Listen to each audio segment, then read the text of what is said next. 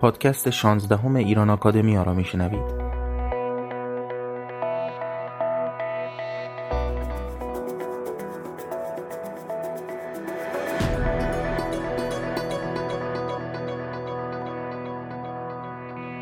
سلام دوستان. فرارسیدن نوروز و بهار رو به همه شما شادباش میگم و براتون بهار و سال خجسته و پرباری رو آرزومندم. در این حال ابراز همدردی میکنیم با آسیب دیدگان و بازماندگان سیل سراسری که دهها استان رو فرا گرفته و برای همه آرزوی بردباری داریم.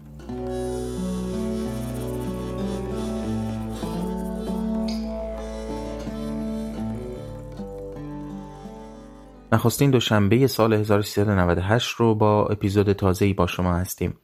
همانطور که ممکنه پیشتر دنبال کرده باشید، در این سری از اپیزودها به بازنشر سخنرانی‌های کنفرانس ایران پس از 40 سال، گسست‌ها و پیوستگی‌ها می‌پردازیم. این اپیزود به سخنرانی رضا روکوئی اختصاص داره. این کنفرانس از سوی ایران آکادمیا با همکاری انجمن پژواک و دانشگاه لیدن در هلند در 11 ژانویه 2019 برگزار شد.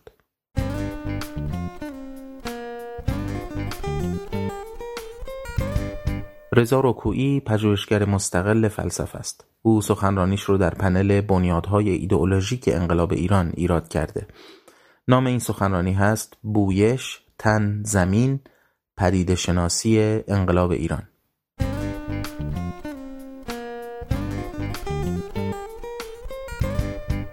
یادآوری می‌کنم که لینک‌های این سخنرانی و سایر لینک‌های مفید در زیر پادکست آورده شدن و شما میتونید این پادکست رو در آیتیونز، پادبین و سایر اپلیکیشن های پادکست و همچنین کانال تلگرام و سایر وبسایت های ایران آکادمیا بشنوید، دنبال کنید و به اشتراک بگذارید. با همین سخنرانی رو میشنوید.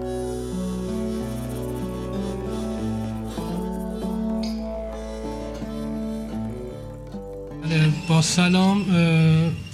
از میان 100 میلیون مشکلی که من پیدا کردم، 3 سخن رو برگزیدم و از این 3 سخن دیگه، همچنان که نظامی گنجوی میگفت معانی 2 کون را در 2 لفظ جمع آوردم، من یکی را اضافه کردم. ولی خب این به این معنا نیست که همه سخن در اینجا آمده باشه و گویا هم باشه. بله، این 3 واژه‌ای رو که من برگزیدم، بویش البته یه برخیش هم ساخته خودم دیگه. بویش به معنی خودآگاهی، آگاهی. تن، چیزی که ما در ادبیات و در تاریخ ایران و در زندگی ایرانی امروز هم به کلی فراموش کردیم و ازش نمیدونیم چگونه سخن بگیم.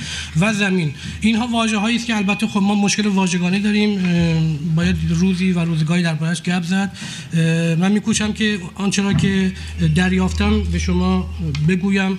اگر شما هم فرصتی بود و خواستین چیزی بگویید خواهید گفت. عرض به حضور که از این 3 نکته، یکیش هستی انقلاب که در 3 سخن خواهد آمد، هستی انقلاب، بویش حسرت‌گون و ناگزیرگی ساختگی. دومیش درباره نهش طباع‌شناسی من بهش میگم، اون چیزی که زاده در حقیقت این در پیوند با این انقلاب و زاده انقلاب هستش که در او تنمندی مبهم من آوردم، تاریخ و قرازه های آن، اندیشه تکیافته یا سلودی. و 3مین سخن پیامدهای هستش که در پی این انقلاب و در پیوند با این سخن خواهد آمد که حالا بهش خواهیم رسید. برم یا فلسفه بناها، پایندگی کینه توزی کهن و درونگرایی. این که ما چرا انقلاب شد در ایران، خب شد انقلاب شد و این به گمان من برمیگرده اینکه این هستی انقلاب گره خورده با اندیشه اسطوره‌ای ایرانی. اندیشه اسطوره‌ایش رو هرگز نتوانسته از دست بده و کنار بگذاره و هستی انقلاب چم مفهوم خودش رو گره زده با این اندیشه اسطوره‌ای. بازایی من کهن، دیگر خواهی آرمانی و همه اون چیزی که در تاریخ ما آمده که دیرتر بهش خواهیم رسید خودش رو در این شکل در این گونه از جنبش نشون میده که حالا ما امروز در جهان مدرن نامش گذاشتیم انقلاب. ایرانی ها همواره در این گونه در این شکل در این نوع زندگی زیستن و کوشیدن که خواستها و آرمانهای خودشون رو از این راه بازگو بکنن. پس اگر هستی انقلاب خودش رو در چم، یعنی چم مفهوم انقلاب پیشی گرفته از آن چیزی که زیسته شده و این در گرو اندیشه اسطوره‌ای و اندیشه آرمانی هستش که هرگز نتوانست خودش رو از ایران و ایرانی جدا بکنه، به دومین نکته میرسم،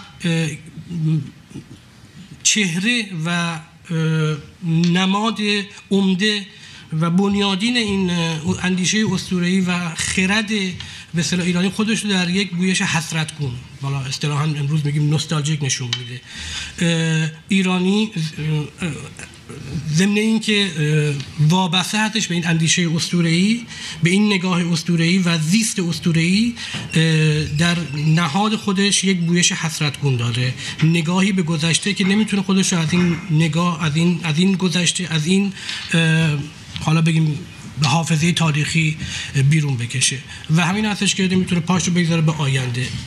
ایران آینده هرگز مفهومی نداشته برای ایرانی و امروز هم ما می‌بینیم که پامون در همون چاله گرفتار شده.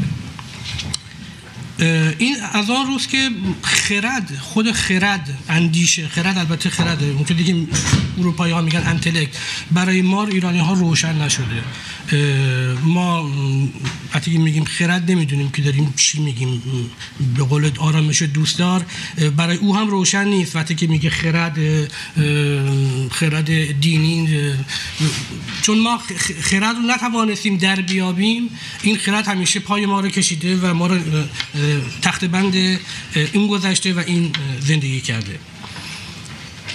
برای همین هستش که به نکته سوم میرسم، یه ناگزیری ساختگی شکل گرفته در ما، در اندیشه ایرانی و در تاریخ ایرانی. انقلاب هم یکی از نمونه هاشه، جنبش به طور کلی، جنبش های اجتماعی مردمی و همه این داستان هایی که ایران، افسانه ایران در گذار رو کردن تو سر ما، از همونجا آمده و این ناگزیری ساختگی این هستش که ما باید به هر صورتی که شده، به هر زوری که شده یه کاری بکنیم، حالا انقلاب، جنبش و هر چیزی. اگه بخوایم به زبان خیلی ساده بگیم، این ناگزیری ساختگی در حقیقت در نهاد خودش برمیگرده به همون خردی که میکوشه خودش رو به بیرون باز بتابانه، اما چون در پاش بسته به اسطوره، بسته به تقدس، به سپنتا، نمیتوانه این خرد خودش رو از اونجا بگذاره، متافیزیک، از خدا و اینها. امروز هم همه ما که اینجا نشستیم مطمئن باشین که در سر هممون خدا حضور داره و متافیزیک و اخلاق. دومین سخن، نهش تبارشناسی، این چیزی که من گفتم، این هستی انقلاب، یعنی اون چیزی که انقلاب به دیده من اینجوری خودش رو بازتابانده و نشون میده در اندیشه، در خرد، در روح و جان ما، در تن ما. از این چیزی زاده میشه و میتوان گفتش که ریشه تبارشناسیکش رو میتوان در تن جستجو کرد. در تمام تاریخ ایران تا اونجایی که من دیدم و خواندم و در بزرگم به من گفته، ما هرگز با تن سازگاری نداشتیم. تن، این تنی که در حقیقت ما داریم میزیم باش و سایش همیشه ما رو دنبال میکنه، این در گوشه خلوت فراموشی ما خاک خورده همیشه، بسیار بسیار نادر. پس از انقلاب البته خب انقلاب کوشید، یعنی یه چیزایی رو به هم ریخت، و یه چیزایی رو هم وارد زندگی و اندیشه ما کرده، از جمله مسئله تن هستش. ولی برخلاف اون چیزی که خانم باقری میپنداره، حالا بازم دیرتر بهش میرسم، ما نتوانستیم این تن رو باز بیابیم و این تن همچنان مانده. در بزرگترین شاعرای خودمون، در نگار ساز، نگار پردازانمون، در نزد فیلسوفانمون، این تن همیشه در حقیقت محکوم شده، شکنجه شده و اثری و یادی ازش نیست. به همین سان مسئله زنانگی زیست جهان ما، زیست جهان مشترک، یعنی چیزی که مشترک وجود داره. اسطوره، آسمانی که می‌بینیم، ماهی که می‌درخشه، خورشیدی که هر روز صبح ما رو از خوابمون برمیخیزانه، این زیست جهان وجود داره. ولی این زیست جهان رو ما بد فهمیدیم، از جمله مسئله زنانگی، اون چیزی که خانم باقری میگه به گمان من قاطی شده، مسئله میان زنان و مسئله زن. اینکه مثلا زنان بیام حق و حقوقشون، خب بله، خب این درسته. البته باید گفت خود زنان بهتر از هر کسی دیگه میتوانن این کار رو انجام بدن. ولی اون چیزی که در ایران شکست و خودش رو توانست نشان بده و خود زن بودش که این کار رو توانست انجام بده، همین مسئله تن هستش. یعنی برخلاف، البته داشت میشد که انقلاب زد اینو به هم ریخت، ولی نتوانست زن رو نابود بکنه. یعنی زن تن خودش رو نشون داد، اما پس از انقلاب او رو به درونگرایی و به تحقیر فراخواندند تبهکاران اسلامی. ولی زن ایرانی توانست بار اون تاریخی تن رو به دوش بکشه و به مرد بفهمانه که زن و زنانگی چیست. و این در سینمای ایران البته دیدیم بدبختانه فرو بردن. یعنی چرت و پرتایی که ما در سینمای ایران دیدیم و می‌بینیم بسیار دوره از اون کاری که زن در پس از انقلاب، به ویژه پس از انقلاب، کرده و هنوز فکر می‌کنم که خوب دریافت نشده. دومین نکته در این تبارشناسی مسئله تاریخ و قرازه‌های آن. قرازه‌ها رو خب من از پورسینا میگیرم، قرازه‌های طبیعیات. ما حافظه تاریخی یک دست، یگانه و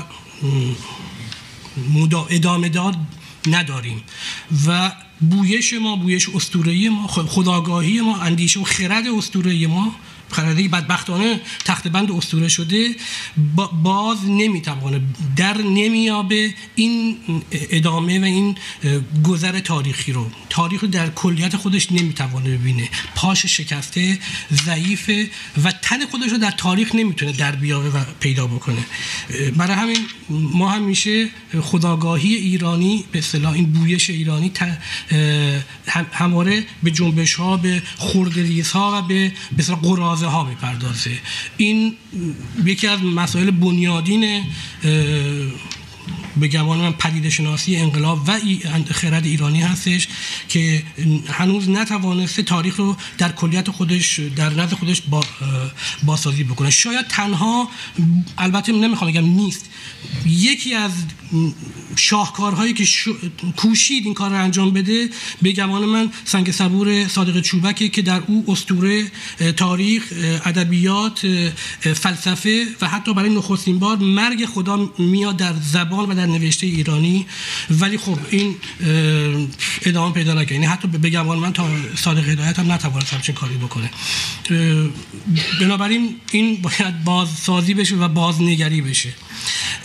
و نکته سوم در این نهش تبارشناسی، در این جای تبارشناسی، اندیشه من میگم تکیاختی یا سلودیه.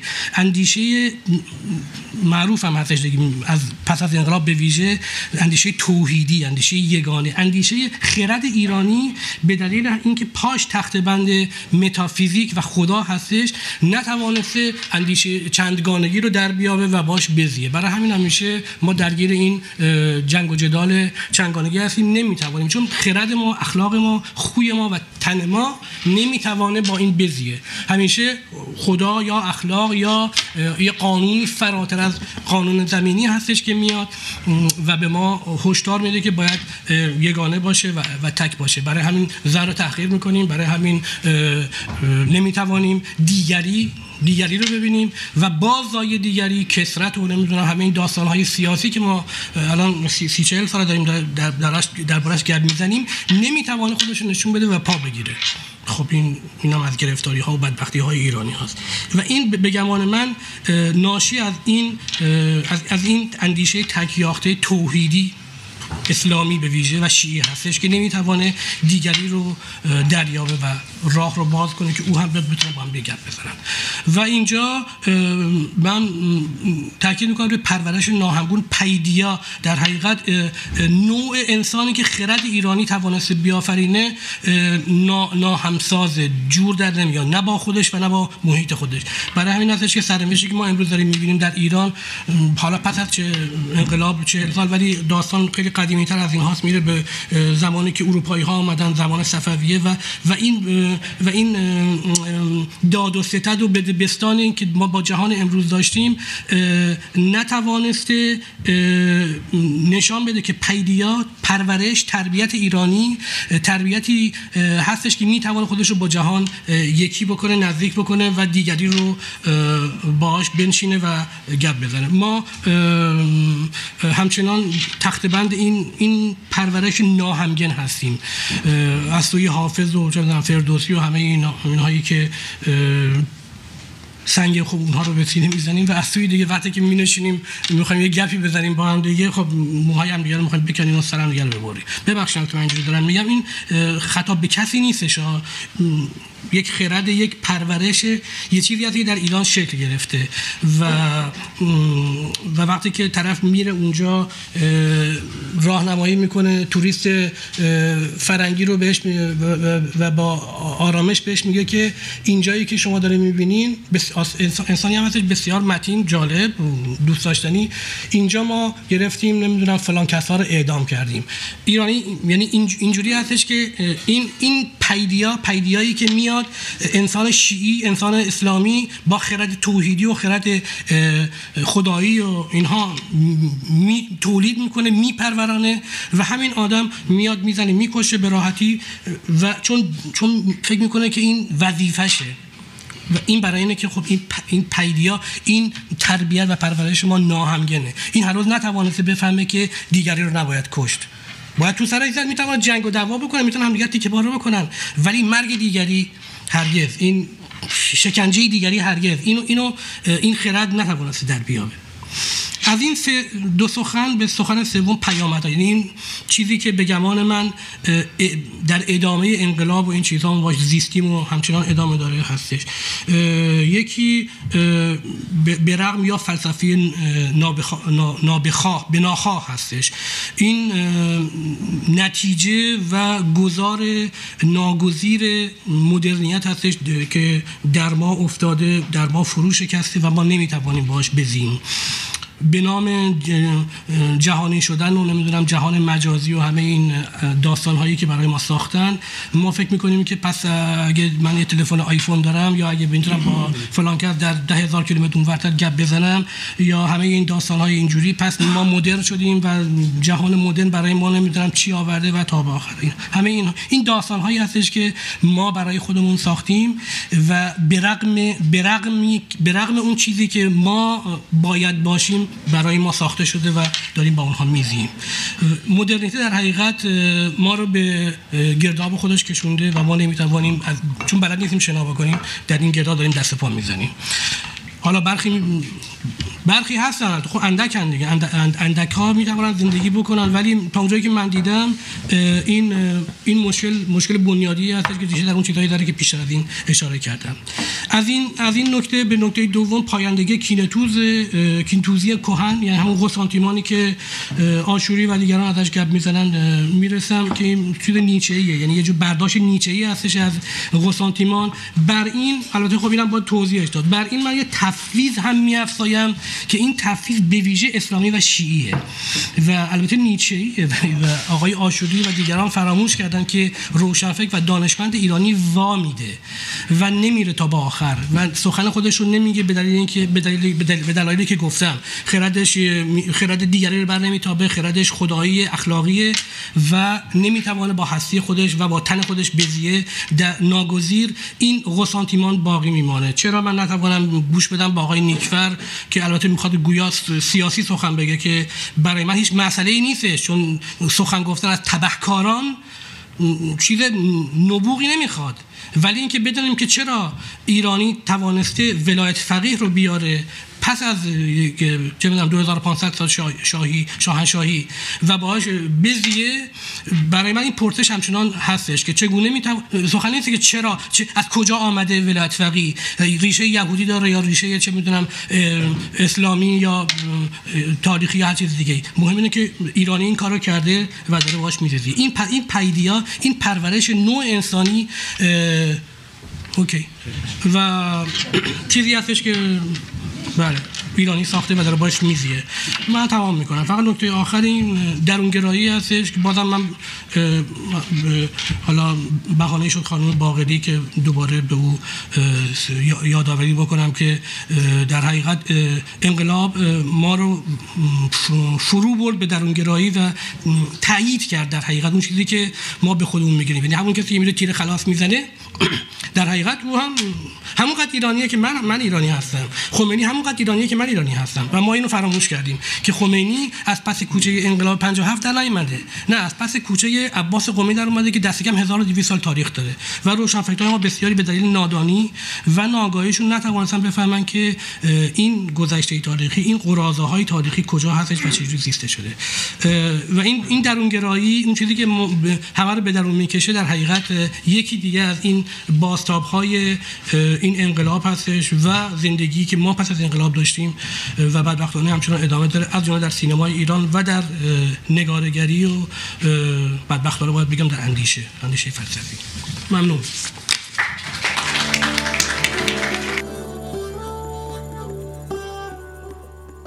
شانزدهمین اپیزود پادکست ایران آکادمیا رو شنیدید. اگه پادکست ایران آکادمیا رو مفید ارزیابی میکنید اون رو حتما به اشتراک بگذارید و به دوستانتون معرفی کنید. یک بار دیگه با آسیب دیدگان و بازماندگان سیل سراسری ایران ابراز همدردی می‌کنیم. تا دوشنبه دیگر و اپیزودی تازه. بدرود.